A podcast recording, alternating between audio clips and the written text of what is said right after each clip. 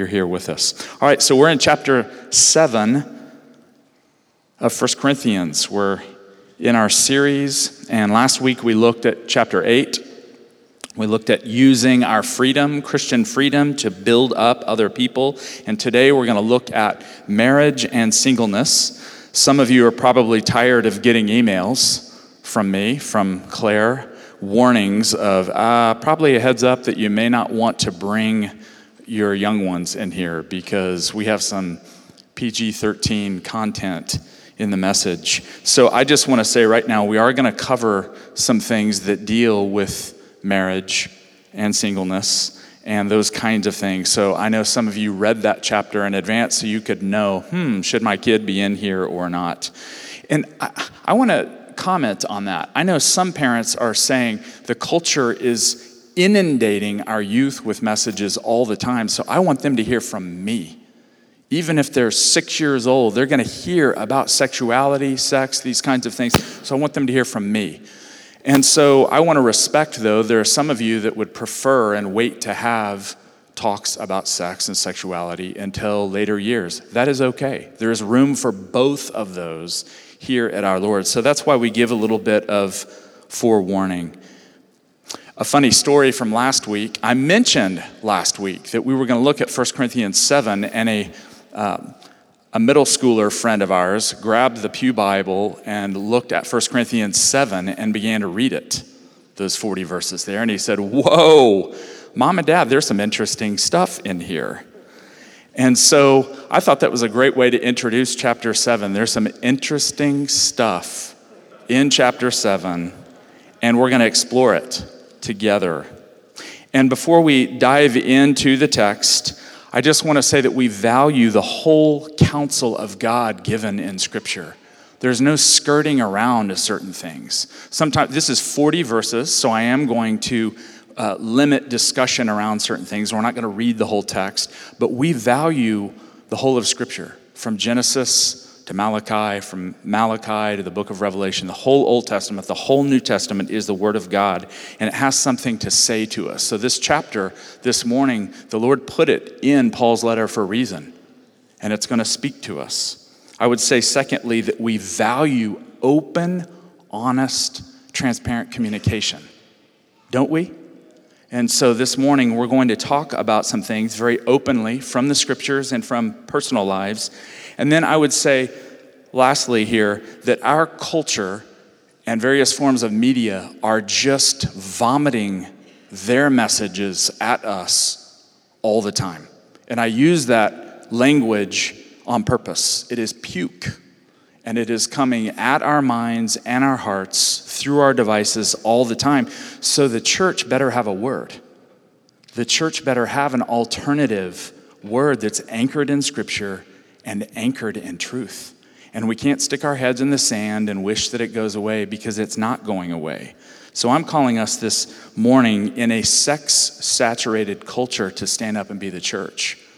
We have an opportunity to be the prophetic people that God's called us to be, filled with light and truth and grace and love. And so, with that in mind, I want us to look. You can open your Bible to 1 Corinthians 7. We're going to talk openly today about three themes right? Marriage and singleness, yes, but there's something sandwiched between the two. The Apostle Paul has some teaching on divorce. So we're actually going to talk about marriage, divorce, and singleness. Now, Paul is not in this chapter developing a full fledged theology of marriage and theology of singleness. You can't do that in 40 verses. That's where the whole counsel of God comes in. Paul is raising and answering some questions. Really, only a handful of things. So I just want to say right now, hear me. Disclaimer we could nuance and qualify this all morning. We could have a series on chapter 7 for weeks. So please give me some grace. I'm trying to shine the light, a flashlight, on particular things that I think are important at this moment in our church. And there's lots more that could be said or explained or qualified. So if I don't scratch where you're seeing something, I apologize for that. Limited time here. So, my goal this morning is to just distill a few things to get us to think about this. And this letter we've mentioned is kind of prophetically infusing things into our church right now. As we become an army The Lord's word is speaking to us, reminding us of things, envisioning us through Scripture. So, if you remember, over the past several weeks, we've been looking at this letter to Corinth. Paul planted a church in a crazy city. So much so that the word Corinthian meant all kinds of things. It was the equivalent of saying Amsterdam. You know, the beer commercial where the guy's giving a toast and he goes, Amsterdam. Well, Corinth was the same thing. If you said Corinth or Corinthian, it was like saying Amsterdam or maybe Las Vegas. What happens in Vegas stays in Vegas. And so this city was so notorious for its sexual behavior and party lifestyle, and Paul chooses to plant a church right in the heart of that. And he says, We're invading Satan's territory. Show me where it's darkest. Show me where this stuff is going on, and the Lord is going to start a community there. And so I think there's something in that for us in the coming days. If you remember, we had to kind of move out of sequence here, excuse me we had to move out of sequence, so we did chapter 8. This chapter 7 follows on the heels of chapter 6. And at the very end of chapter 6, Paul says, Glorify God in your bodies. Church, you are called and empowered to glorify God in your body. And so this is the carryover of that. Chapter 7, Paul transitions and he says, I'm going to show you, church, in some very practical ways, how to glorify God in your body. Whether you're married, whether you've been divorced, whether you're single, you are called and empowered by grace to bring glory to your Creator in your body. And so I want us to hear that this morning. And I, I know we're going to touch some nerves, but Paul says at the beginning of this letter grace to you and peace from the Lord Jesus. Grace from God the Father and peace and so we want to remind ourselves, even chapter 7 is saying, Grace to you. Grace to you, our Lords. Grace to me. Grace to us in these different things. So let's look at chapter 7, verses 1. I'm going to start, and here's what I'm going to do. Rather than reading the whole chapter, I'm going to try to read some bite sized pieces, and then we'll make some comment on that, and then I'll give some illustrations. Sound good? So at chapter 7, verse 1, I'm going to read through verse 4 here. And Paul says this Now, concerning the matters about which you wrote, quote, it is well for a man not to touch a woman. That's a quote that they actually gave to Paul, and he's going to comment about that. But because of cases of sexual immorality, each man should have his own wife and each woman her own husband. The husband should give to his wife her conjugal or marital rights, and likewise the wife to her husband. For the wife does not have authority over her own body, but the husband does. Likewise, the husband does not have authority over his own body, but the wife does. And so, this section right here, Paul is going to address several things, and one of them is that the Corinthians were saying, you know what, Paul, it is better that a man should not touch a woman. What in the world was the Corinthian church? What were they thinking? Well, if I've already let you know, the Corinthian culture was mad anything goes. Even in their religious temples, there was sexual activity, there was prostitution. And so, what was happening is they were swinging the other direction. The pendulum was swinging from this kind of self gratification to self denial. And so these Corinthians were getting saved and filled with the Holy Spirit and saying, How can we be sexual creatures? How can we be sexual beings? We have too much baggage and our culture is too crazy and so they were actually desiring to be celibate. And this was happening even within marriages. And some of us are going, huh? What? So we're putting on our thinking caps and going back to the first century, and this actually was something that Paul was addressing. And he, he was saying, no dice, church. Corinthians, you, if you're married, you can't fast from sex. We'll get into this in a moment. But he is going to say here something monumental here. He's saying that marriage is good, and he's saying to the husband and the wife that you have authority over one another's bodies. When's the last time you thought about that, married people? You don't have authority over your own body, your spouse does, and vice versa. Now, I want to make sure we understand what Paul is getting at here. He's calling a husband and wife to serve one another.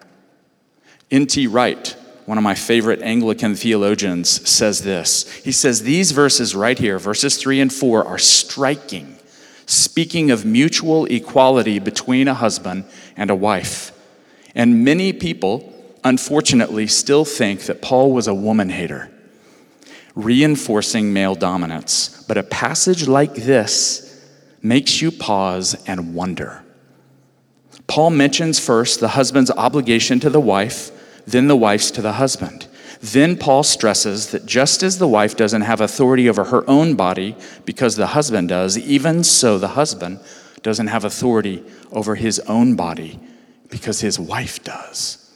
N.T. Wright goes on to say, this was daring at the time and is challenging still working out what it means. Listen to this. I think this is beautiful and thoughtful. Working out what this means in the day to day and year to year rhythms and routines of family life, especially when one or both partners are under pressure at work or with children, is part of what the joy and discipline of married love is all about.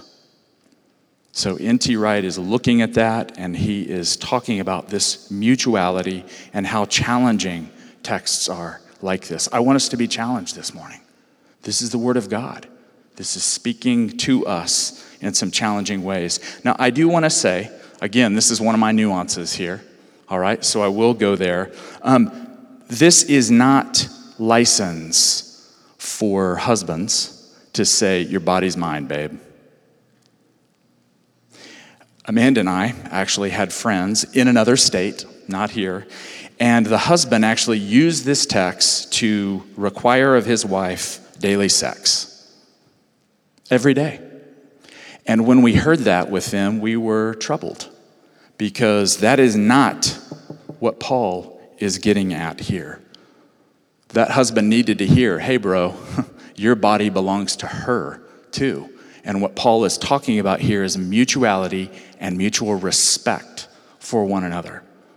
Now, you may need more sexual activity, and you guys can talk that out, but for you to point to this text and say, it's time for you to pay up. I've got marital rights, and I expect seven times a week. That is not what Paul is saying. So, do you hear me on that?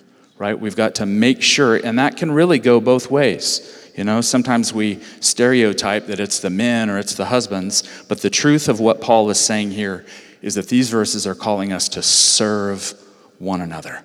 Married people serve one another. In Mike Milner fashion, let me ask you how's it going in this area, friends? Does that sound like Mike? Are you respecting one another?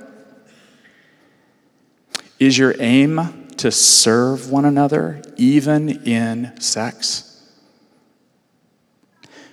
Maybe this morning it's time to evaluate and refocus, rebuild this element within your marriage. There's grace, there's goodness, there's kindness. This is the Word of God inviting us into experiencing the grace of God.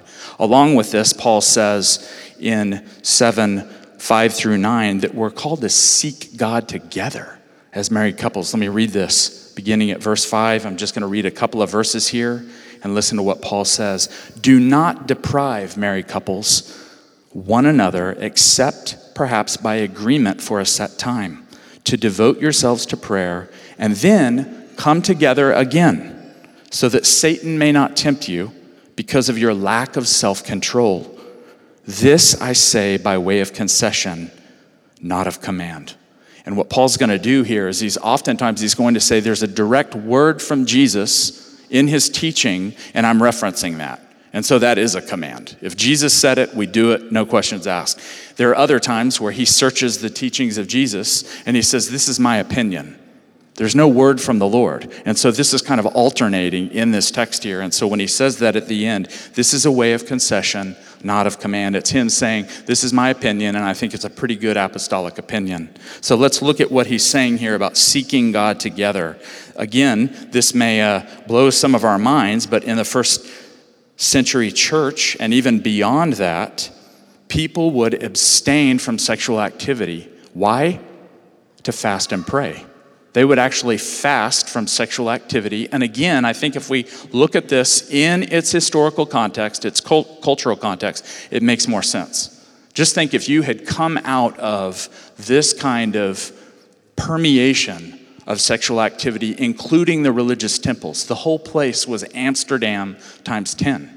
And so these couples were getting saved, filled with the Holy Spirit, and they were devoting themselves to prayer and fasting for windows of time. And Paul says that's what you do. You can't be celibate within a marriage.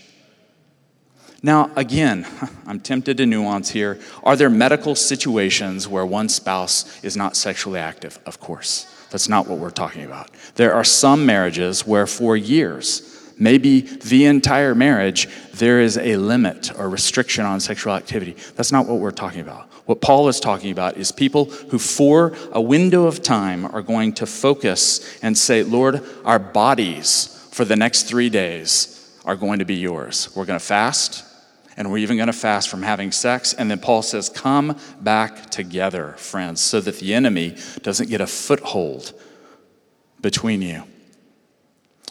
Paul's talking about this. I want to look at a flip side of this, though. Can I do that for a moment here? Paul is talking about depriving one another for healthy reasons so that you could fast or pray. And some people are saying, I'm out, I'm not doing that. That's okay. Grace to you. Paul is addressing this 2,000 years ago. There's another thing called punishing your partner where you freeze the other person out, you get your feelings hurt, and you say, No sex for you. And you ice your partner out, and sometimes it becomes a standoff.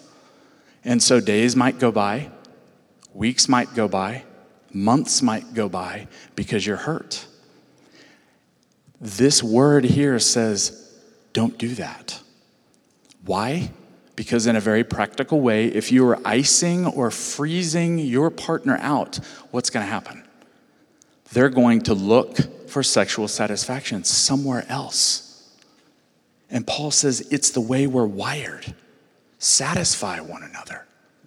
This is holy stuff, friends. This is the word of the Lord speaking into some of the most intimate places of our lives. If you're hurt, if your spouse has hurt you, work through it. Go to them and say, honey, I'm, I'm hurt here. I want you to hear me on this because if that doesn't happen, whether it's the man or the woman, it opens the door, fantasy settles in, all of a sudden pornography becomes alluring, satisfying yourself becomes more alluring. And so I think the word of the Lord to us is we're at war. We are at war, my friends.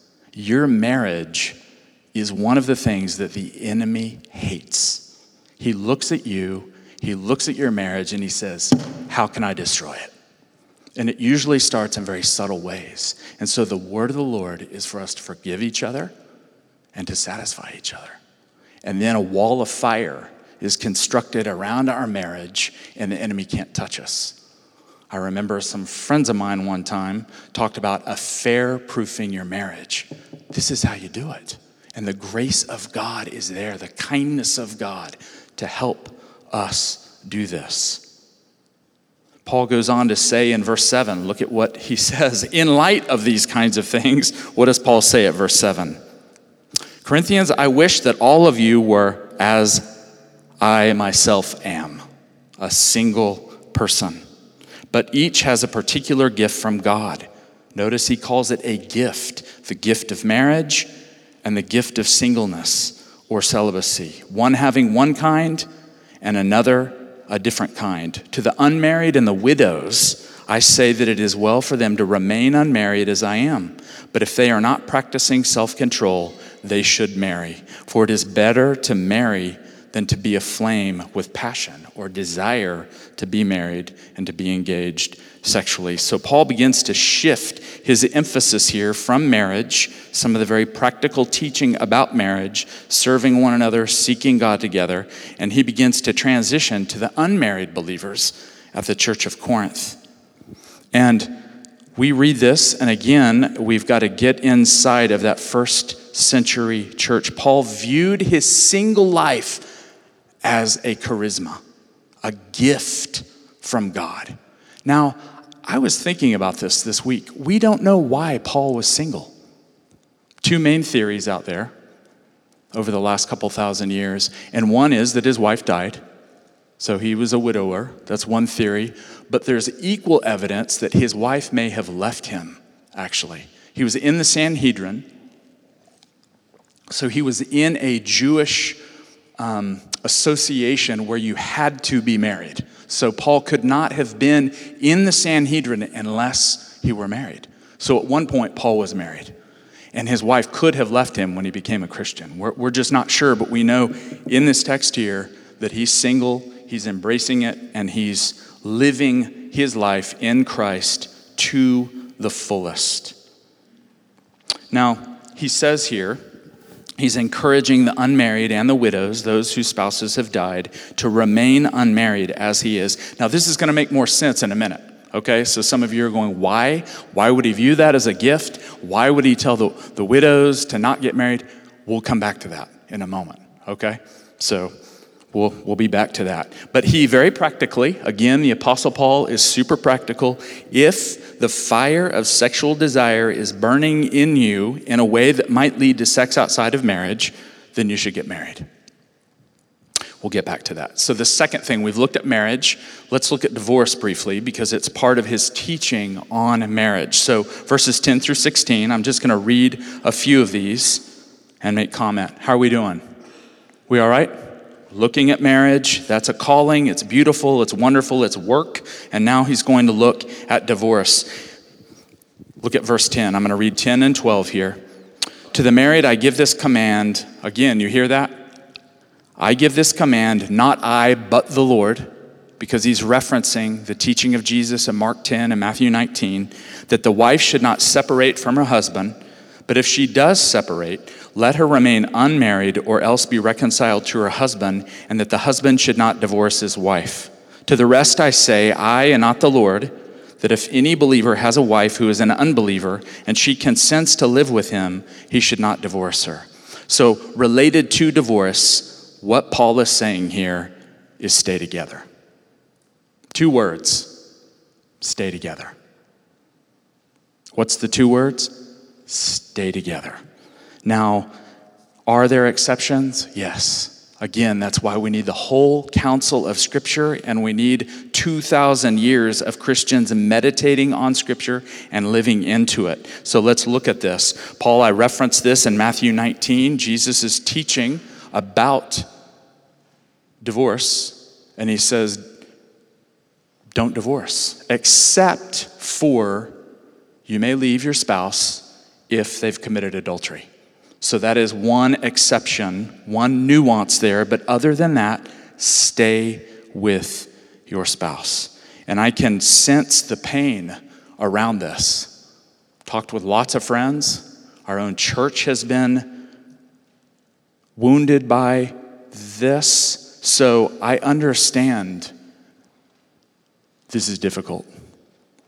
And for those of you that have had a divorce, grace to you for those who are in the process right now of going for going through a divorce grace to you grace and mercy. Those of you who read texts like this and it rips your heart open grace to you. Grace. Man i am glad that god is not only the god of second and third and fourth and fifth and five hundredth chances god never gives up on us. So i just want to say we're never out of reach of God's grace here. So Jesus qualifies this, right? Paul would have known that. Adultery, you're free to leave your spouse. The second thing is abuse, something else that comes out of Christian ethical teaching. This text is not beloved, saying you have to stay in an abusive relationship. Your spouse verbally and physically abuses you, you have to stay in that place. This is where the community helps one another. You discern what you're supposed to do in your marriage. This is why we have community discernment, and it's why we have therapists and professionals to work through things like that. So, do you hear me on that? This is not a one size fits all to every situation. Paul's heart, because it's the heart of the Lord, is stay married. If you marry someone, it's a covenant for life. Stay married. And in this convenient culture, we oftentimes have quick ejection, ejection seats. And the Lord says, stay married if you can. But in those situations where there's unfaithfulness and abuse, you can discern in the family of God how the Lord might lead you. So stay together. The next thing, look at this. This is stunning. Verses 13 through 16. Listen to what Paul says. He's going to talk about sanctifying your family. And if any woman has a husband, this is at verse 13 through 16, who is an unbeliever, he's again addressing these Corinthians. Many of them are getting saved and their spouses aren't. And he consents to live with her. She should not divorce him. For the unbelieving husband is made holy through his wife, and the unbelieving wife is made holy through her husband. Otherwise, your children would be unclean, but as it is, they are holy. But if the unbelieving partner separates, let it be so. In such a case, the brother or sister is not bound. It is to peace that God has called you. Wife, listen to this. For all you know, you might save your husband. Husband, for all you know, you might save your wife. And of course, Paul is not saying that salvifically, that you somehow have the power. No, it's through your life they might see and experience the salvation of God. And so, the second thing Paul is saying here, in addition to stay together, is sanctify your family. You have an opportunity to bring the holiness, the presence, the influence of God's grace, and the power of your gospel into your home. N.T. Wright again says this beautiful. Through the Christian partner, the unbeliever would be regularly within reach of God's love in Christ, shining through their life, and there is always the possibility, through God's grace and help, that the unbelieving partner may be won over. Further, the Christian parent makes the children holy. Presumably, this means that the children, in coming under the influence of one Christian parent, are within the sphere of God's love and the power of the gospel, not that they are automatically Christians. Amanda and I were talking this week. We have a dear friend who lived this text out, and her name is Kathleen Blue. I got permission from Kathleen to share, and she and I were talking about this. And she was in a marriage, a difficult marriage, for 35 years. Her husband was finally saved and baptized in 1997. He went to be with the Lord 15 years ago. But through Kathleen's faithfulness, prayers, endurance, and endurance, and endurance, and endurance, amen? She stayed with her husband. And it's impacted her four children, it's impacted her whole family because of Kathleen's faithfulness to God. Listen to what Kathleen told me this week. She said, Because I stayed with my husband by the absolute grace of God, all my kids were magnificently set apart for God. These were the exact verses God gave me in the most difficult times. I heard from God and I stayed.